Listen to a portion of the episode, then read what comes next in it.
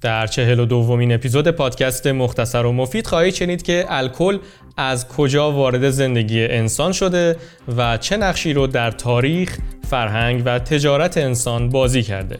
من اردشیر طیبی هستم.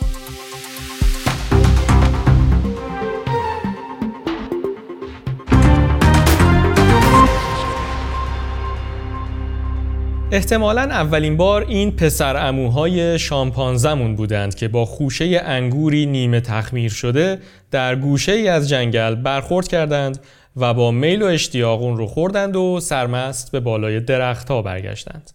انگوری که این شامپانزه ها باش برخورد کردند با فرایندی طبیعی الکل تولید کرده بود. اما این ما انسان ها بودیم که مدتی بعد متوجه این فرایند در انگور شدیم و سعی کردیم که اون رو مهار کنیم و به کمکش آبجو، شراب و سایر نوشیدنی های الکلی رو درست کردیم. تخمیر در واقع اسمیه که ما به فرایند مصرف قند موجود در میوه ها توسط ارگانیسم های میکروسکوپی میگیم. این میکروارگانیسم ها مجذوب قند فراوانی که در میوه های رسیده هست میشن و شروع به خوردن اون قند می‌کنند و آنچه که دفع می‌کنند ترکیبیه که بهش اتانول میگیم. این از تعریف مختصر و مفید تخمیر. اما هیچ کس نمی‌دونه که انسان دقیقا از کی و کجا متوجه این قابلیت در میوه های رسیده شده. تهنشین های یک کوزه گلی در چین نشون میده که دست کم از هفت هزار سال پیش انسان مشغول تخمیر برنج، ارزن، انگور و اصل بوده.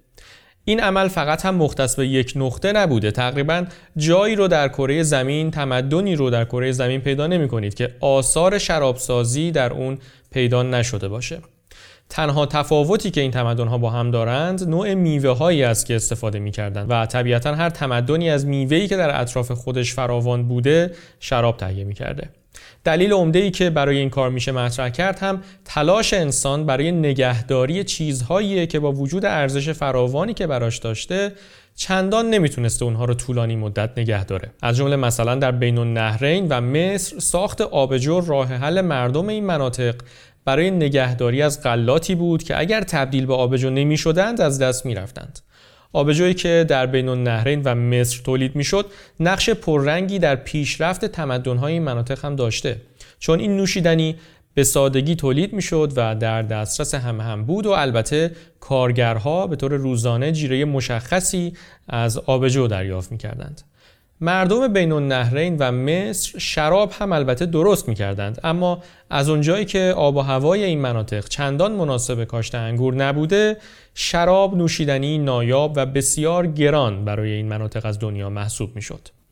برعکس بین النهرین در یونان و روم جایی که انگور به سادگی رشد می‌کرد شراب نوشیدنی رایج بود توانایی مخمرها در مصرف تقریبا تمام قندهایی که در میوه ها و گیاه های مختلف هست به پیشینیان ما در سراسر دنیا این قابلیت رو می‌داد که از هر آنچه که اطرافشون پیدا میشه الکل تهیه کنند در آمریکای جنوبی نوشیدنی به نام چیچا از حبوبات درست می‌کردند که البته گاهی با گیاهان توهمزا هم ترکیب می‌شد. در سرزمینی که امروزه به نام مکزیک میشناسیمش نوشیدنی پولکه رواج داشت که از شیره کاکتوس تهیه می‌شد.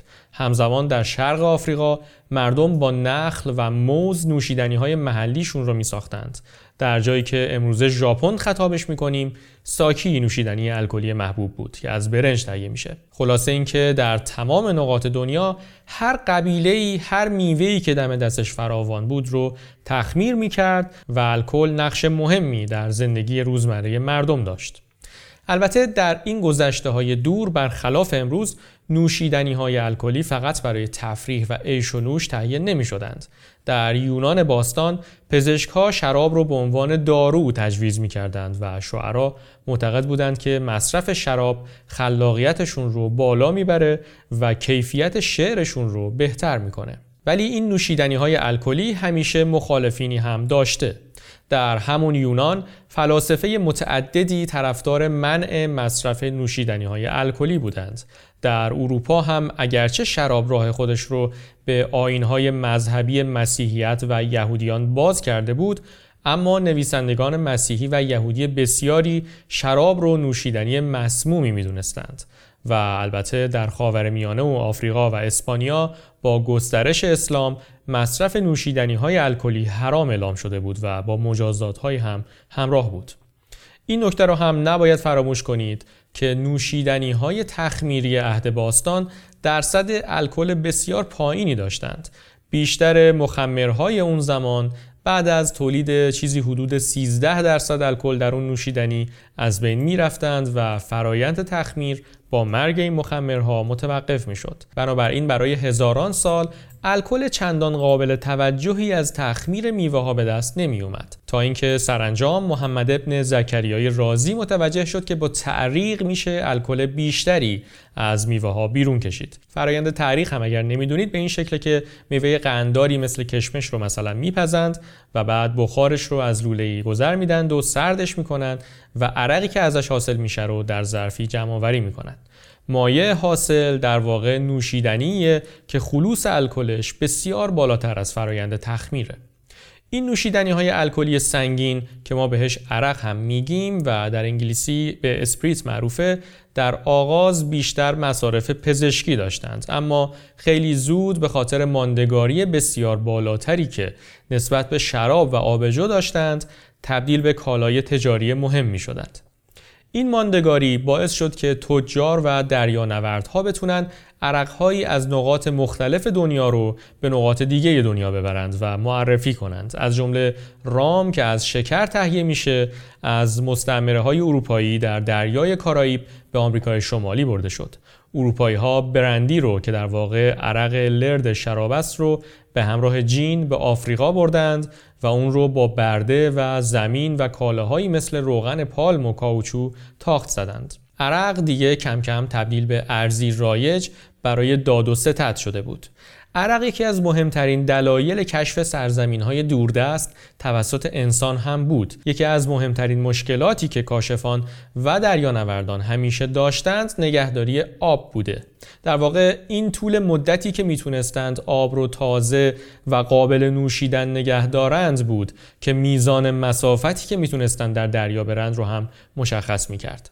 وقتی که دریانوردها متوجه شدند که با اضافه کردن مقداری برندی به بشکه های آبشون می‌تونن آب رو برای مدت طولانی تری تازه نگه دارند جرأت کردند و دل به دریاهای دوردست تری زدند و به سمت شرق دور و البته آمریکا حرکت کردند. خلاصه اینکه در نهایت و در قرن 16 هم الکلی که صرفا سرگرمی شامپانزه ها بود با تمام طبعات ناخوشایندی که داشت تبدیل به سوخت اصلی تجارت جهانی و کشف سرزمین های دوردست شد. البته الکل مثل هر چیز دیگه ای در این دنیا خیر مطلق نبود و مشکلاتی رو هم برای جوامع انسانی ایجاد کرد که بخش عمده این مشکلات مرتبط به سوء مصرف الکل بود.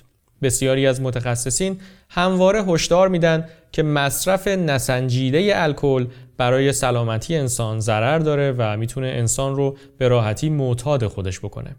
نویسنده ای در جایی نوشته که الکل می‌تونه از هر چیزی محافظت بکنه به جز سلامتی، شادی و پول. الکل خدمتی که باید به جوامع انسانی می‌کرد رو کرده و دیگه کارکرد اصلیش در روزگار ما مختص تفریح و عیش و نوشه.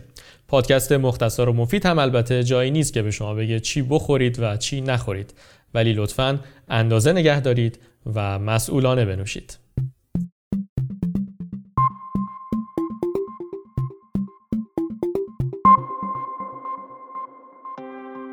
ممنون که شنونده پادکست مختصر و مفید هستید. لطفا با مراجعه به بخش توضیحات این اپیزود فرم نظرسنجی که در اونجا قرار دادم رو تکمیل کنید. این نظرسنجی به مناسبت یک سالگی پادکست مختصر و مفید انجام میشه و هدفم از اون آشنایی بیشتر با شماست که بتونم در سال آتی برنامه های متناسب تری رو تولید کنم. همچنین اضافه کنم که منبع آنچه که در این اپیزود میشنیدید ویدیویی در کانال یوتیوب تد اد بود. اگر از آنچه که در این اپیزود میشنیدید هم خوشتون اومده لطفا این اپیزود رو دست کم برای یک دوستی که فکر می‌کنید او هم ممکنه از چنین محتوایی خوشش بیاد ارسال کنید. من اردشیر طیبی هستم و آنچه که میشنیدید چهل و دومین اپیزود پادکست مختصر و مفید بود.